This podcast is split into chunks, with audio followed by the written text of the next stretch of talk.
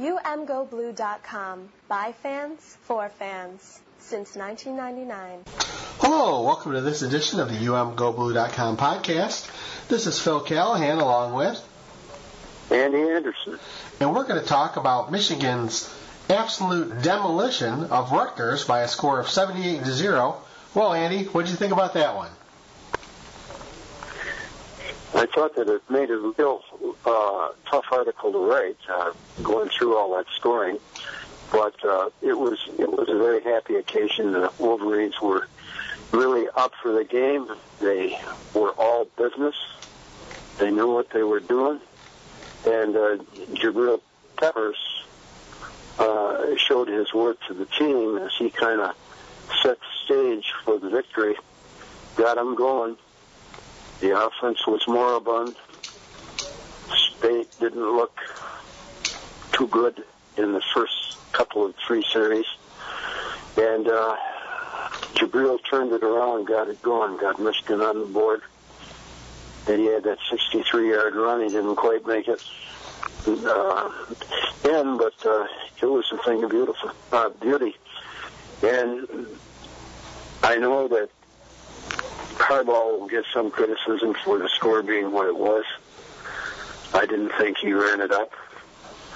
By the third quarter, he had substitutes of all kinds in there, second and third strings. But by that time, Rutgers had simply quit playing football very hard, and uh, the score showed it. What'd you think? Well, it was all Jabril all the time. Um, you know, uh, what's interesting to me is that there's just a huge gap, and you know, you know, Coach, Coach Harbaugh, you know, uh, talked about this. That basically there's a huge gap between the talent that Michigan has, and we're talking two or three lines deep compared to where Rutgers is right now, and that really Michigan Michigan, some of the Michigan starters didn't have great games. You know, speaking specific, specifically of De'Veon Smith and Wilton Speight didn't exactly. look, didn't look particularly good. So w- when you consider that the that the offense stuttered a little bit early on, um, and, and and it got rolling.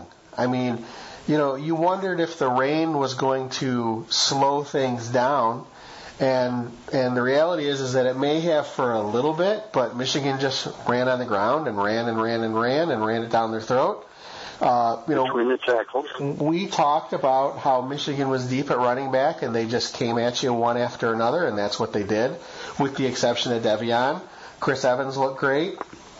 Um, Jabril looked great when he was in there. Uh, it, so you look at it, and you know, first I, I keep coming back to that. You know, boy, Rutgers really doesn't look they should look right now that they should be in the same field. Um, it's hard to believe that we lost to them a couple years ago because I, I just, you know, again, programs in different universes right now. Um, you know, you look at the Michigan side. You know, Chris Evans, uh, 11 for 153.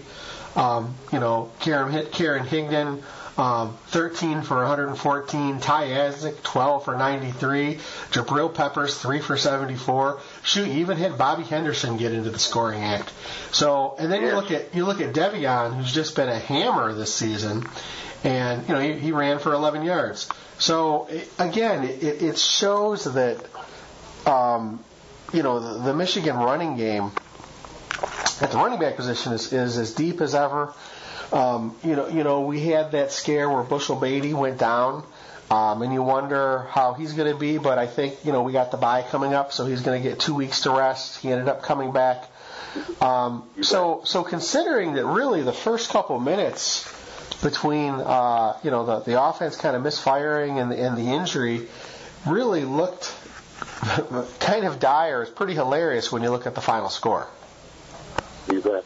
It was kind of interesting that they right in the, uh, I think they had 28 to nothing, and, and uh, Harbaugh decides that they're going to use a play that they've been practicing all week and have the holder, that I didn't even know his name, uh, on the extra point, got the ball, stood up, ran it in cleanly and nicely and laid the ball down like he did it every day. But that was kind of, and then that two-point play was kind of interesting that that went on. And I guess Harbaugh said afterwards that they they just noticed that from the lineup that they could do that, and they thought about it on previous plays, but it just was set up perfectly on that one, and they ran it, and it worked. So that shows that somebody's on the Michigan side is paying attention to things. He didn't do it to run up a score. He didn't have to in this game. Well, did you come away from this game thinking that perhaps Harbaugh was uh, taking it out on Rutgers a little bit? Well, I, I thought one thing all along. I thought he saw that big score by Ohio State there and maybe wanted to duplicate that or or best that. I I thought that was part of it. I don't I and I think they wanted to make a good showing for the New Jersey people, the the recruits there and everything because they do have a they have driven stakes into the territory recruiting territory in New Jersey and uh he wanted a good showing. I don't think he had to purposely run up any score though, because, but they did a workman, they're all business, workman-like all the way. They were in it all the way, and there was a big Michigan crowd there, I guess. The uh, Rutgers band even played the Michigan fight song as courtesy at one point, and got cursed and uh, yelled at by some of their own uh, supporters for doing it. But at the end of the game, there were a large number of Michigan people left, I understand, and not so many of the uh, Rutgers people because they had uh, they headed for the exits about halftime. Many of them, I understand.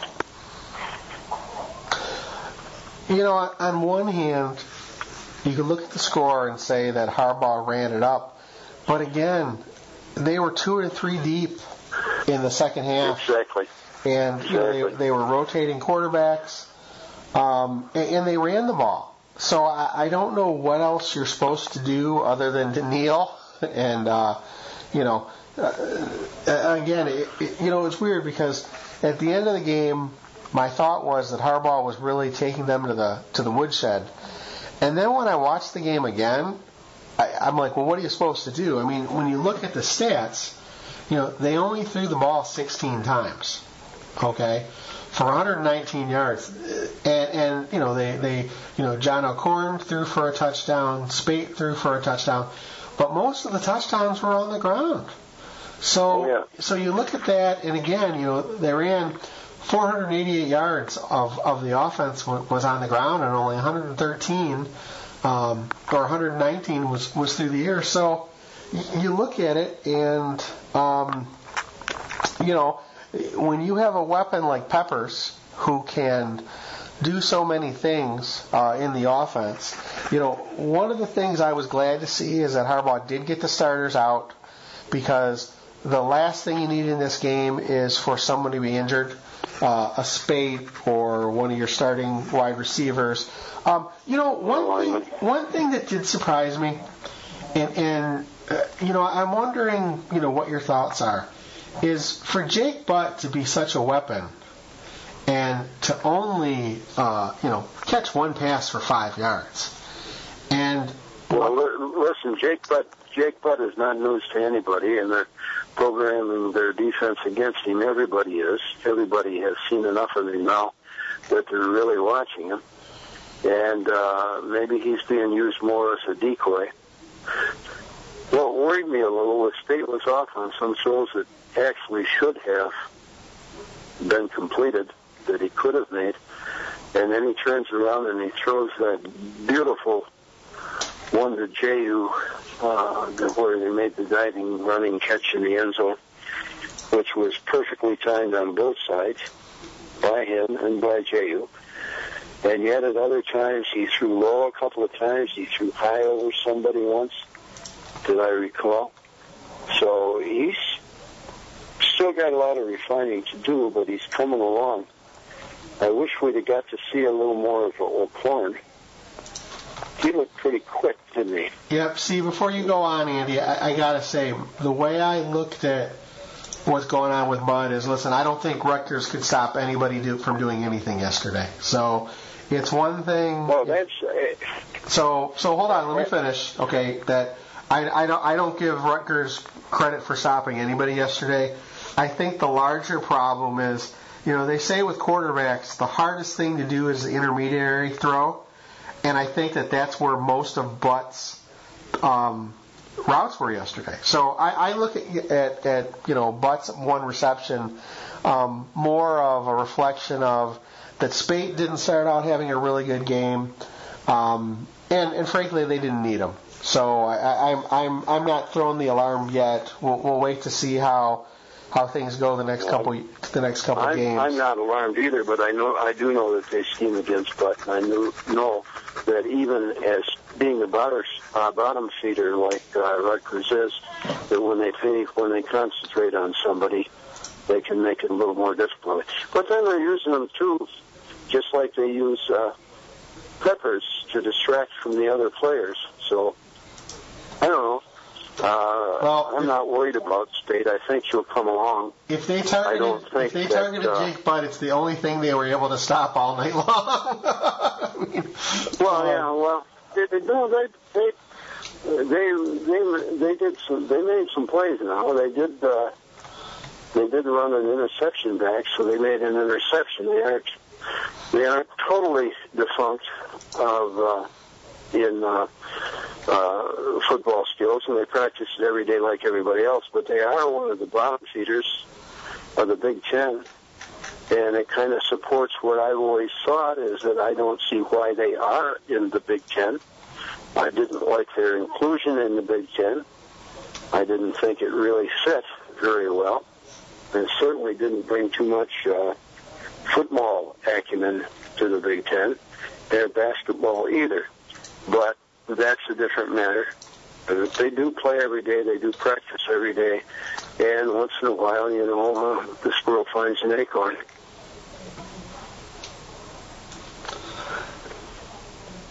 Yep.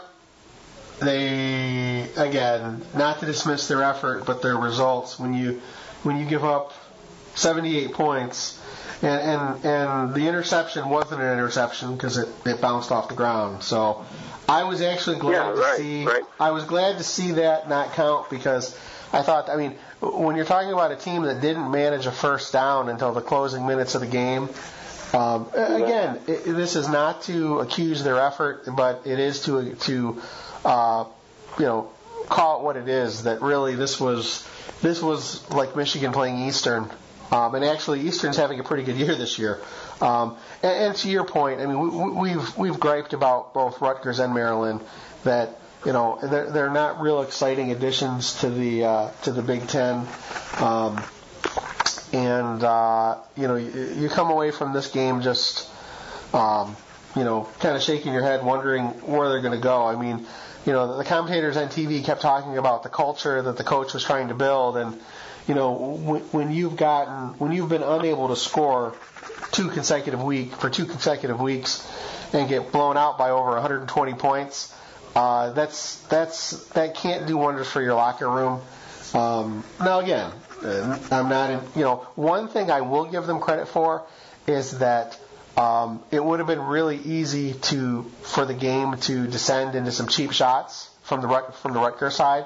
And, and Absolutely. and I did have not see that. for that. I did not see that. So that's No. There were some fights in the stands, I guess. I've been reading their newspapers. Uh, there were a few fights in the stands, but mostly uh, everybody seemed to get along. Uh, but they they are they are one of the worst football teams that I've seen in a long time. They're not as good as they were in 2014.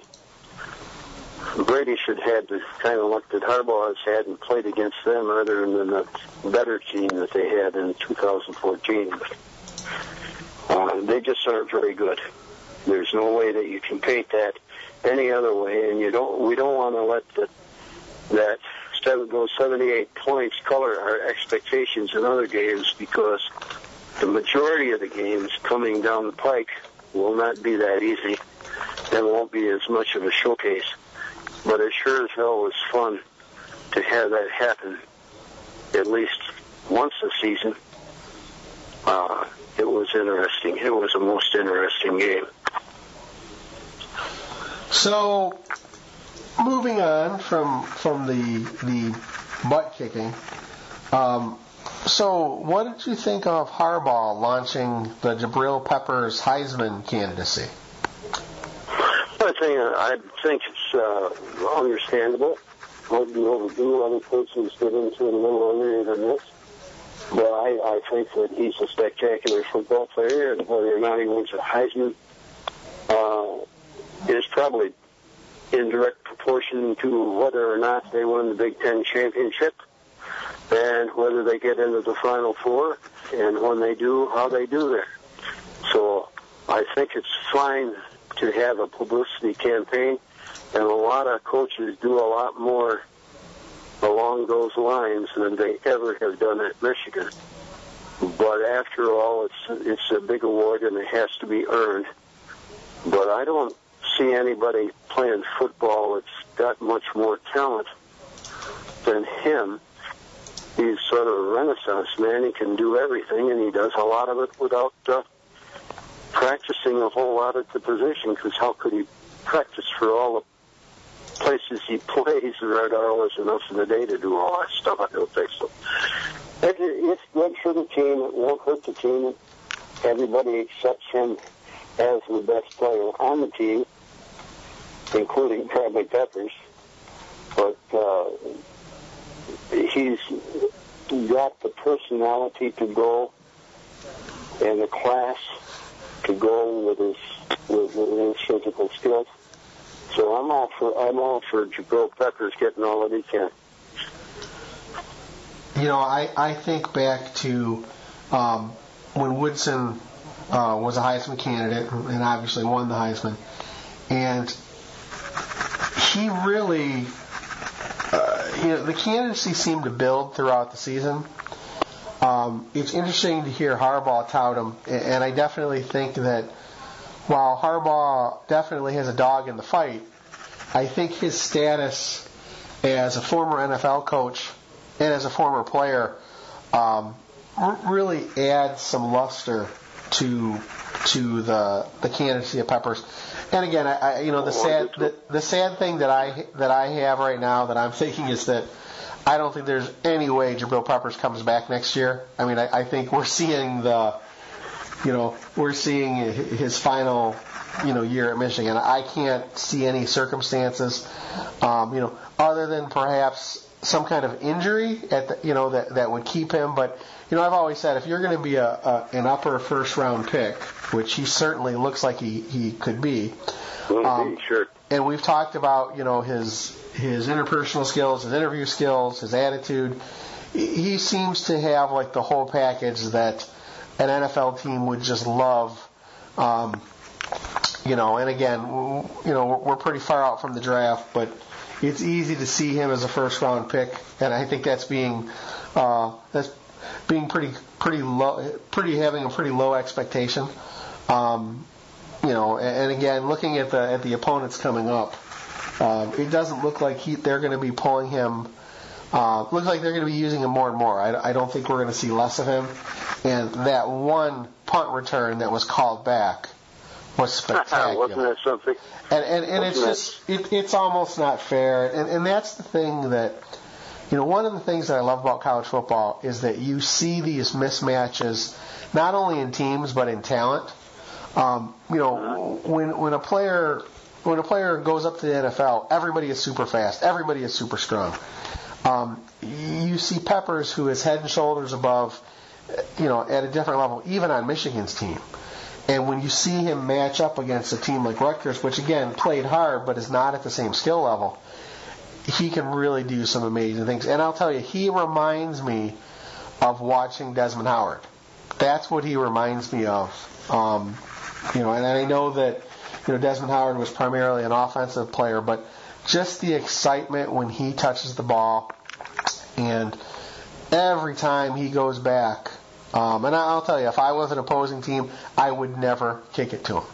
I don't think there's any, there is no circumstance, you know, and I guess the only time is there was that one play against, um, you know, when Rutgers was basically in their own end zone.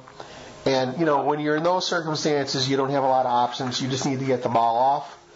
But, but okay, so let's, let's replay that. So you're, you're an opponent and you have the option of kicking right off to um, Peppers, or possibly you know having it blocked. Uh, you know, not not a not a good circumstance, not a good. Um, or if you kick it out, of, if you angle it out, it'll go out early and give the other team real great field position. Uh, he he is a, a tremendous asset back there at everything he does. I wish his I wish his pass coverage, one-on-one coverage, was a little better, and I think it will get better as he gets more experienced. But well, what I wonder he, is, and, and we don't talk about this a lot. Where would you see him playing in the pros? Yeah, that's a, he's going to be sort of a twinger, I think. He's got to be defensive backfield someplace. Probably safety. Yeah, I was wondering, you know, if he's if he's a corner because he doesn't seem. He doesn't seem like a a, a lock on, you know, uh, take away half the field corner. I, I see him as I see him as a safety too. Yeah. What he can't do what Jourdan Lewis does better, as good as uh, Jourdan Lewis does it. So I don't think he's he'll be a prime corner. I think under some circumstances he can play corner. I think he's gonna he's gonna have to be a safety. And I got to tell you, I think the quote from the game was Chris Evans. You know, they were asking him about his play, and he said, "You know, it's a sin to be good when you were sent to be great." And I yes. I love that quote. And, and you know, yeah, I, I, tell you, I wonder if that is um, you know, I, I wonder if that is really kind of the epitaph or the, or the motto for this team is you got by Wisconsin. Michigan State is always a test, but you got to feel pretty good about the odds right now. And the pieces are all here to really put together a pretty magical season. And uh, I'll tell you, this has just been a, a ride watching, uh, you know, the the global change that Harbaugh has brought. Just yes, incredible. And I'll tell you, that, what, what worries me. The unity on the team and the way they get together is absolutely remarkable, and their continuous enthusiasm for the game and for what they're doing and for the goals is remarkable under this man he's a very, very good football coach, which I know it's like saying Schembechler was a good coach. But this guy, this this guy is more cosmopolitan than Schembechler ever was, and he he gets the modern world and the publicity of the modern world, and he he's a, a man right for his time, as Harbaugh. So he's doing a heck of a job, but a lot of things in football, it's a tough, hard physical game, and you don't know how the blows are going to fall, where the breaks are going to be in the pulled uh, ACLs and all that other crap that you go through in such a heavy contact sport. So it's a long haul, a long season, but they sure look like they're primed to make a heck of a run for a championship. Well, I'll tell you what worries me is if you're an NFL owner and you have more money than God, can there be any other coach that that would be on your wish list higher than Harbaugh right now? I mean, just to, or, or any team. I mean, if you have, I mean, and I think of, you know, they talk about. Well, the for, Phil, the fortunate thing is I don't, I don't think Harbaugh would leave for money because he's got plenty of money. But I think that he might leave for the challenge at some part. But he's not going to go anywhere until he's the final winner in Michigan. He's not going to go anyplace before he has won a national championship or played in the national championship game or been a contender at that level. Or five. uh, uh, what'd or, you say? or five, I, I hope. Yeah, me too. Me too. I, I think he's happy in Ann Arbor though, so for the moment, we're all set. He couldn't, he couldn't, he, he has just glued this team together in a manner that most teams that I have watched at Michigan have not been to, glued together that tightly. They seem to get along and like each other at every level and be willing to fight for each other. So, what can you ask? All right, and that's going to do it for this edition of the UMGoBlue.com podcast. This is Phil Callahan along with Andy Anderson. Go Blue. Thank you for listening to the UMGoBlue.com podcast. All rights reserved. Search for UMGoBlue.com on iTunes. Go Blue.